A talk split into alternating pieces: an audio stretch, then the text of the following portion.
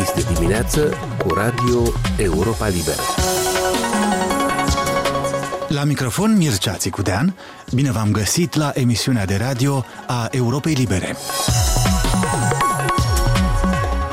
Cum l-a dat de gol Facebook pe autorul de știri false Igor Dodon și ce se mai întâmplă cu campania de sprijinire a elevilor LGBT+, în școlile moldovene. Cu iarna bătând la ușă, experții verifică aproximativ 100 de centrale pe brichete și pelete din instituții publice moldovene. Deocamdată, marea problemă pare să nu fie tehnică, ci financiară. S-a deschis summitul G20 din insula indoneziană Bali, dominat de războiul ucrainean și de problemele economiei globale.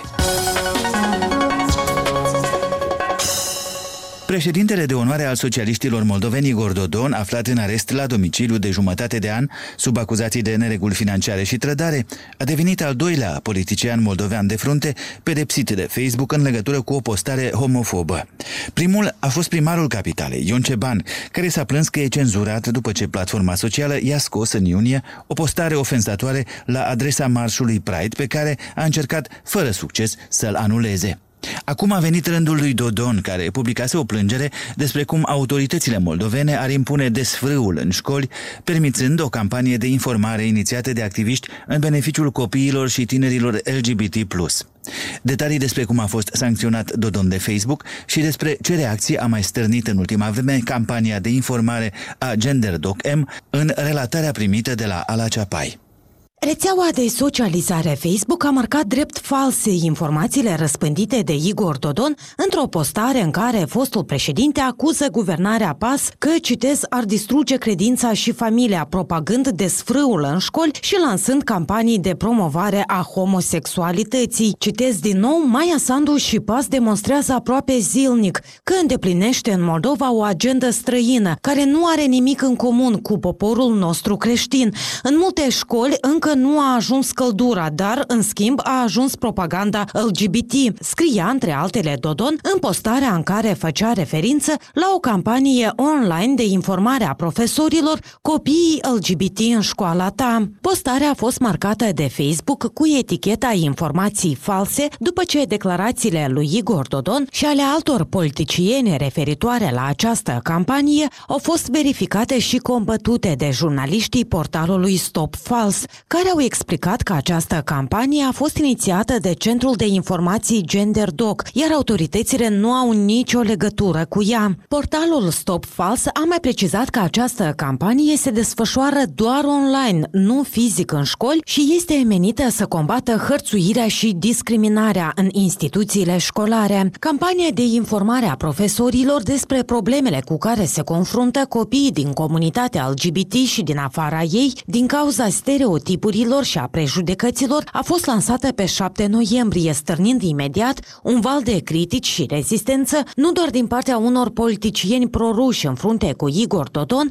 dar și din partea Bisericii Ortodoxe, care a spus între altele că este, citez, un atac dur la adresa instituției, familiei și a valorilor morale, am încheiat citatul. Centrul de Informații GenderDoc dezaprobă falsurile și manipulările despre campanie și documentează toate mesajele de ură și discursurile homofobe, ne-a spus recent activista centrului Angelica Frolov. Cu părere de rău uh, au venit cei care au dorit să distorsioneze mesajul, oamenii s-au speriat unii pentru că au ridicat cele mai lăuntrice frici pe care le are societatea noastră și oamenii au reacționat la minciuni fără ca să caute adevărul și fără ca să vadă ce stă în spatele acestei campanii. Deci asta e, avem o societate încă imatură, o societate în care gândirea critică încă trebuie să fie dezvoltată, în care oamenii nu sunt învățați că titlurile nu întotdeauna reprezintă mesajul. Avocata a poporului pentru drepturile copilului, Maia Bănărescu, a condamnat într-o recentă declarație atacurile asupra inițiatorilor campaniei, spunând că acestea sunt inacceptabile și a îndemnat autoritățile să ia măsuri pentru eradicarea discursului de ură. Avocata susține susține că interesul copilului trebuie să fie în prim plan și optează între altele pentru educația sexuală în școli, despre care spune că ar contribui la reducerea fenomenului de bullying sau violență cu caracter sexual în rândul copiilor sau asupra lor. Avocata pentru drepturile copilului a mai îndemnat autoritățile să documenteze statistic violența și discriminarea bazate pe orientarea sexuală și identitatea de gen în educație și să întreprindă măsuri pentru a le descuraja. Coaliția pentru Incluziune și Nediscriminare, care întrunește mai multe ONG-uri, a anunțat recent că sprijină și se alătură campaniei Copiii LGBT în școala ta, condamnând cu vehemență mesajele ce distorsionează scopul și utilitatea acestei campanii, dar și declarațiile homofobe și instigatoare la ură în adresa persoanelor LGBT. Din Chișinău, Ala Ceapai pentru Radio Europa Liberă. În prezent, echipe de specialiști angajate de guvern și donatori externi verifică centralele termice pe biomasă instalate în ultimii ani în grădinițe, școli, centre de sănătate și primării pentru a reduce dependența de gaze și de cărbuni. Din cele aproximativ 300 de centrale care produc căldură arzând brichete sau pelete, sunt inspectate anul acesta în jur de 100.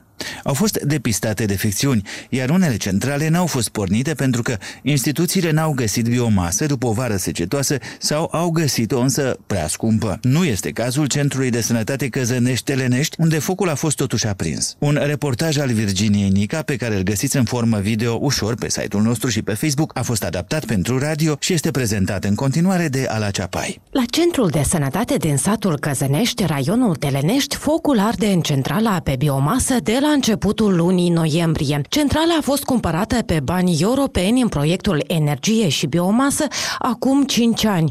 Anterior, instituția era încălzită cu două sobe, iar sala de proceduri cu reșouri electrice, își amintește directorul Centrului de Sănătate Anatolie Cristea. Mai ales în timpul rece a anului era foarte dificil și am hotărât să apelez la un proiect la eficiență energetică pentru a îmbunătăți situația. Este foarte avantajos. În primul rând, condiții foarte bune, cald în toate încăpierile care le deține Centrul de Sănătate. Dar avem și economii la buget. De motivul că între acestea două sobe, noi consumăm mult mai mult resurse, adică cărbune și lemne, decât noi acum utilizăm în cazanul pe biomasă. Directorul spune că în cei 5 ani de când are cazangeria pe biomasă a economisit până la 80.000 de lei. În actuala criză energetică, situația e mai dificilă, recunoaște Anatolie Cristea. După scumpirea gazului și a curentului, cererea pentru biocombustibili solizi a crescut semnificativ, iar prețurile s-au dublat. Pentru a achiziționa brichete nu era așa mare, dificil. Anul ăsta, datorită faptului că avem schimbările care le avem, sectorul energetic, asta s-a răsfrâns și la noi. Dar totuși am reușit, am procurat, deci suntem aprovizionați pe tot sezonul rece cu lemn și cu brichete.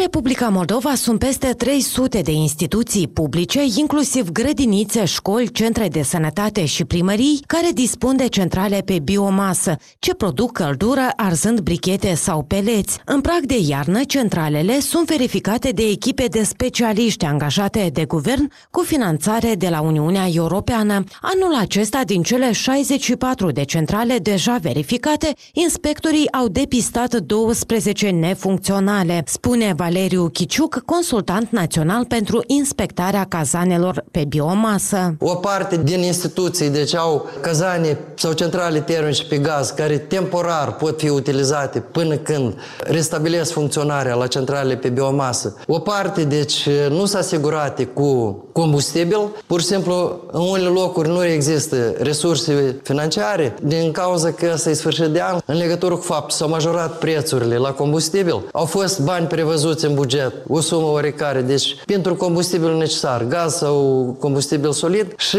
reieșind din faptul că nu le ajung resurse, se procură o cantitate necesară minimală pentru a punere în funcțiune până va fi rezolvată problema. Potrivit Ministerului Infrastructurii și Dezvoltării Regionale, centralele termice pe biomasă din instituțiile publice pot înlocui consumul la circa 20 de milioane de metri cub de gaze naturale, ceea ce ar însemna o economie de aproape 20 de milioane de dolari.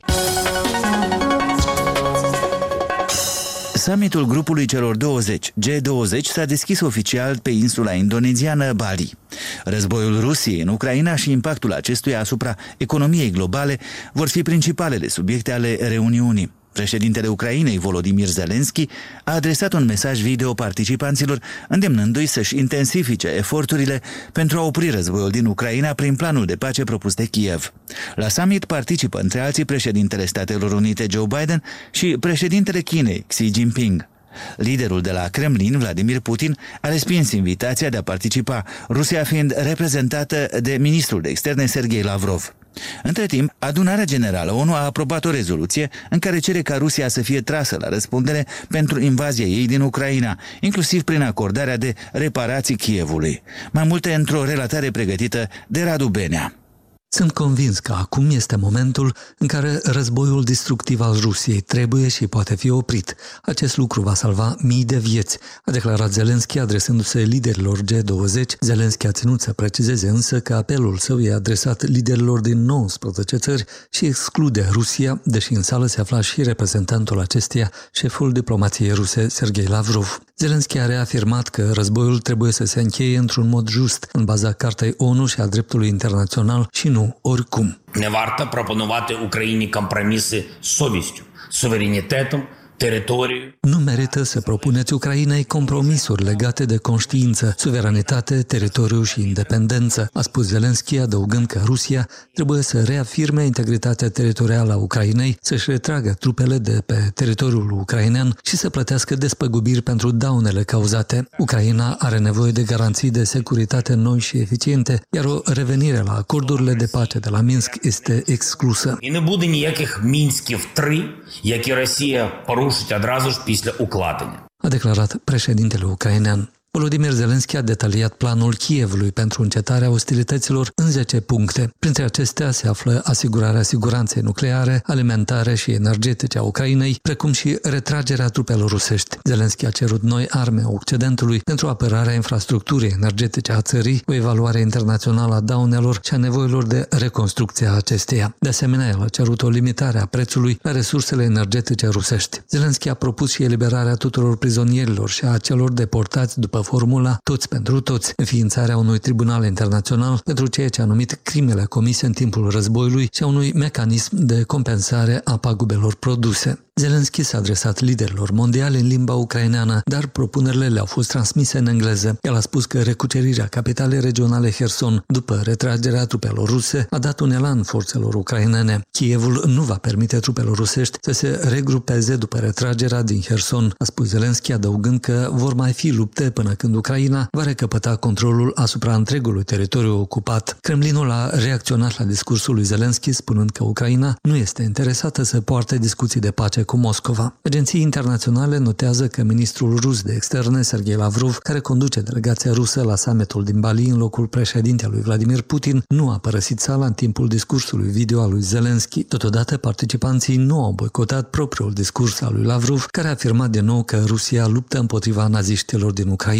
Gazda reuniunii G20, președintele indonezian Joko Widodo a lansat un apel la încetarea războiului. Nu trebuie să lăsăm lumea să alunece într-un nou război rece, a spus acesta avertizând că nu trebuie să se aștepte la un tradițional comunicat comun al reuniunii. Din cauza războiului din Ucraina, summitul G20 s-ar putea încheia pentru prima dată în istorie fără o declarație comună finală convenită de toți membrii acestui grup, care reprezintă 75% din comerțul mondial și două treimi din populația lumii. Dar un acord a fost obținut luni seara asupra unui text comun la nivel de negociatori, a spus șeful Consiliului European Charles Michel. Potrivit agenției Reuters, liderii mondiali pregătesc o rezoluție în care deplâng efectele economice ale războiului din Ucraina, iar cei mai mulți dintre ei vor condamna și războiul declanșat de Rusia. Între timp, la New York, adunarea generală a ONU a aprobat o rezoluție prin care cere Rusiei să fie trasă la răspundere pentru invazia sa în Ucraina, inclusiv prin acordarea de reparații Kievului.